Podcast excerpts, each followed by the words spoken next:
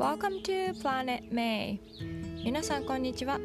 このポッドキャストでは私メイが海外生活やビーガンライフバイリンガル教育読書を通して学んだことをシリコンバレーからお届けしています。皆さん今日はどんな一日をお過ごしでしょうか？えーともしかしたら聞こえるかもしれないんですがあの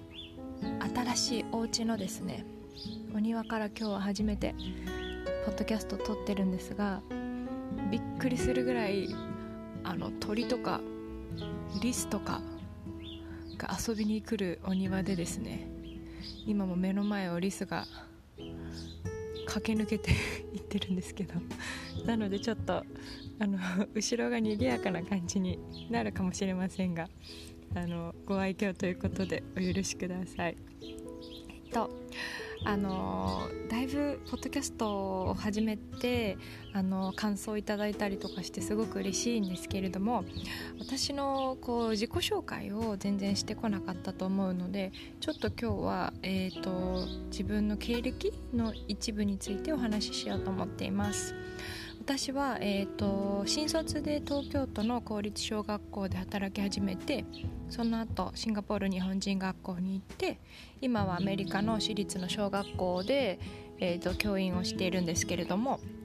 今日は、えーと、日本の東京で公務員をしていた時になぜ、えー、公務員を辞めてシンガポールに海外に来ようとし思ったのかっていうことについてお話ししたいと思います。えーまあ、私は将来の夢が学生の頃もたくさんありましていろんなことに挑戦したかったんですけどこう今まで出会った働く大人をイメージした時に小学校の恩師がね一番こう毎日楽しそうでですごく一人一人を大切にして育ててもらったので単純にまああんな風にキラキラした笑顔でこう働いて愛情にあふれる大人になりたいなと思って教員を目指したんですけれどもあの、まあ、運よくですねこうインターンシップとか教育実習とかもしたんですけれどもそこでの校長先生にあの気に入ってもらえてえーと、東京都の採用試験に受かった後にそのままそこの学校で、えーと、働くことになりました。でまああの先輩とかその一緒に働いていたあの同僚もすごく、まあ、丁寧にいろんなことを教えてくださいましたしあの仕事終わった後にみんなでご飯食べに行ったりとか先輩の家でこうみんなで食事を作ってあの食事会したりとか、えーと、一緒に旅行に行ったりですとか、うんあのまあ、今もこうメールしたりとか電話したりとかあと一時帰国したら必ず会うぐらいすごく仲良くしてもらったんですけどあと恩師もですねあの学生の時に教員を志したその憧れの恩師と実は隣の小学校で働くことができたりしてあの直接恩師からねいろいろ教えてもらうこともできてすごくあのラッキーな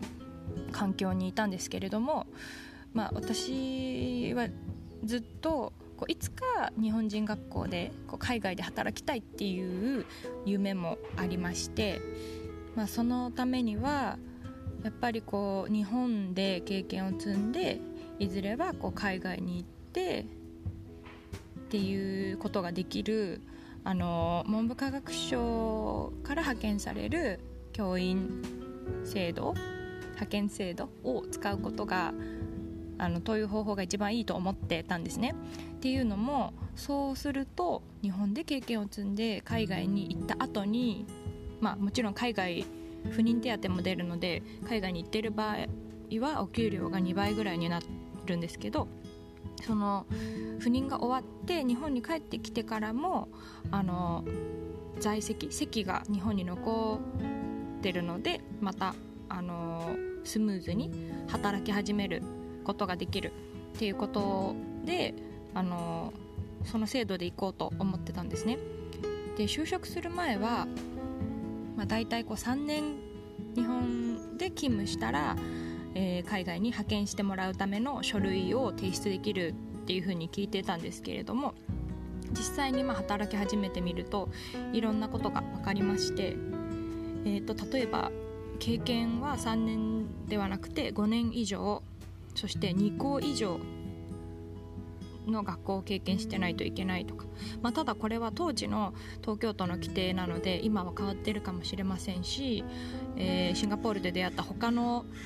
あの地域から来てる他の都道府県から来てる方は例えば3年で書類が出せたよとかって言ってる方もいたので今は違うかも。あと場所によっても違うと思うんですけれども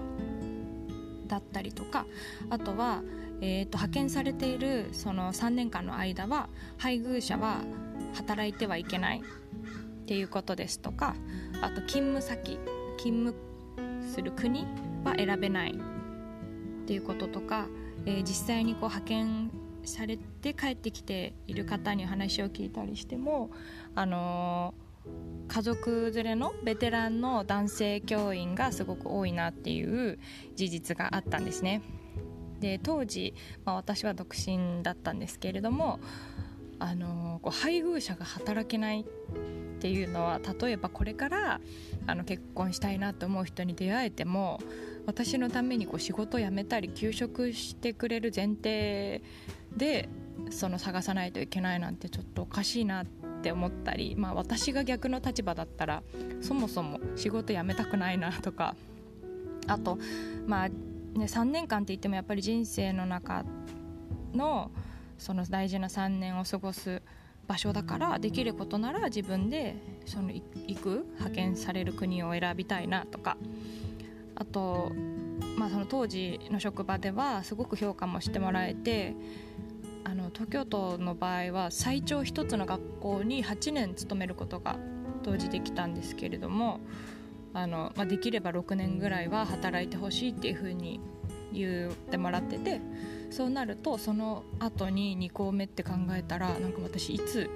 行けんのかなみたいなこうむしろこの夢実現すんのかなっていうような感じで、えー、思っていました。まあ、もちろんその国をね選べないっていうのはあの日本を代表していくわけだからあの任命されたところに行くっていうのがあの当たり前だと思うんですけどやっぱり私はちょっとうんせっかくだったら自分で選んでいきたいなっていうのもすごく思ってたのではい。でまああのそんな時にですねいろいろ調べていたらえっ、ー、と文科省の派遣じゃなくって別で海外子女教育財団っていう財団も海外の日本人学校に教員を派遣しているっていうことが分かったんですね。でただですねこの、えーと、財団の場合ですとやっぱり日本人学校の勤務が終わった後はもう自分で仕事を探さなきゃいけない。その日本での在籍はできないのでうんとその後の保証もないですしあと給料もあの、まあ、現地採用っていうような形になるのであの文科省の派遣でもらえる給料よりはやっぱり下がってしまいますしっていうなんかいろいろなこうデメリットもあったんですけれども、うん、なんかやっぱりいろいろねあの今の仕事もすごくやりがいがあるし児童からも保護者からも同僚からも慕ってもらってるしって、まあ、悩んだんですけど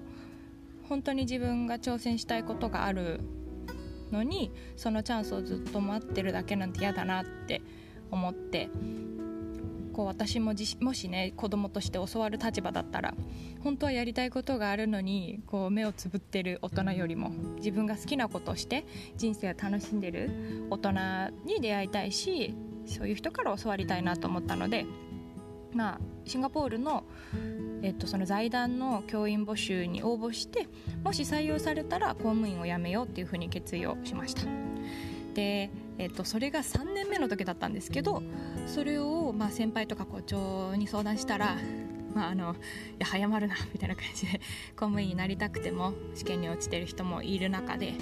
こうすごく初任者研修初任者研修って34年目まであるんですけどに、まあ、あのお金をかけて研修してもらってるんだからあのそんな風に焦って決めるんじゃないって言われたりとかあと、まあ、産休とか育休もねあってこんなに安定した仕事他にはないんだからもう少し考えたらっていうふうに今言われて。で、うん、それでまあ考え直したんですけどやっぱりその次の年に、まあ、たまたま6年生の担任だったのでこの子たちと一緒に卒業っていう形で、うん、あの行きたいなと思ってで、まあ、試験を受けてで合格できたので、あの東京都の公立小学校教員を退職することにしました。で、まあ、反対していたね校長には合格した後に報告したんですけど、まあ、話をしたらやっぱり気持ちは硬かったんだなって世界に羽ばたけを応援するぞって言ってもらって、うん、すごくありがたいなと思いましたし本当にまあねこう悩んだこともすごくあったのでその決断をする時に私はちょうどこうメンターに出会ってあの話したことですごく救われたので、まあ、メンターの話もちょっと今度したいなと思うんですけど、まあ、この前に進む勇気をねそういう風にもらえたのであのーうん、今があるっていう感じです。でその時の決断は本当に私はしてよかったなと思っているのでまあ私のこの経験がポッドキャストや、まあ、ノートとかブログを通して誰かの役に立ったり、えー、海外移住に興味がある方やすでに海外在住の方ともつながれる機会になったりしたら嬉しいと思って、えーと、こういう話をしてみました。はい、ちょっとあのー、後ろがざわざわしていたりしたかもしれませんが今日も最後まで聞いてくださってどうもありがとうございましたそれでは See you next time!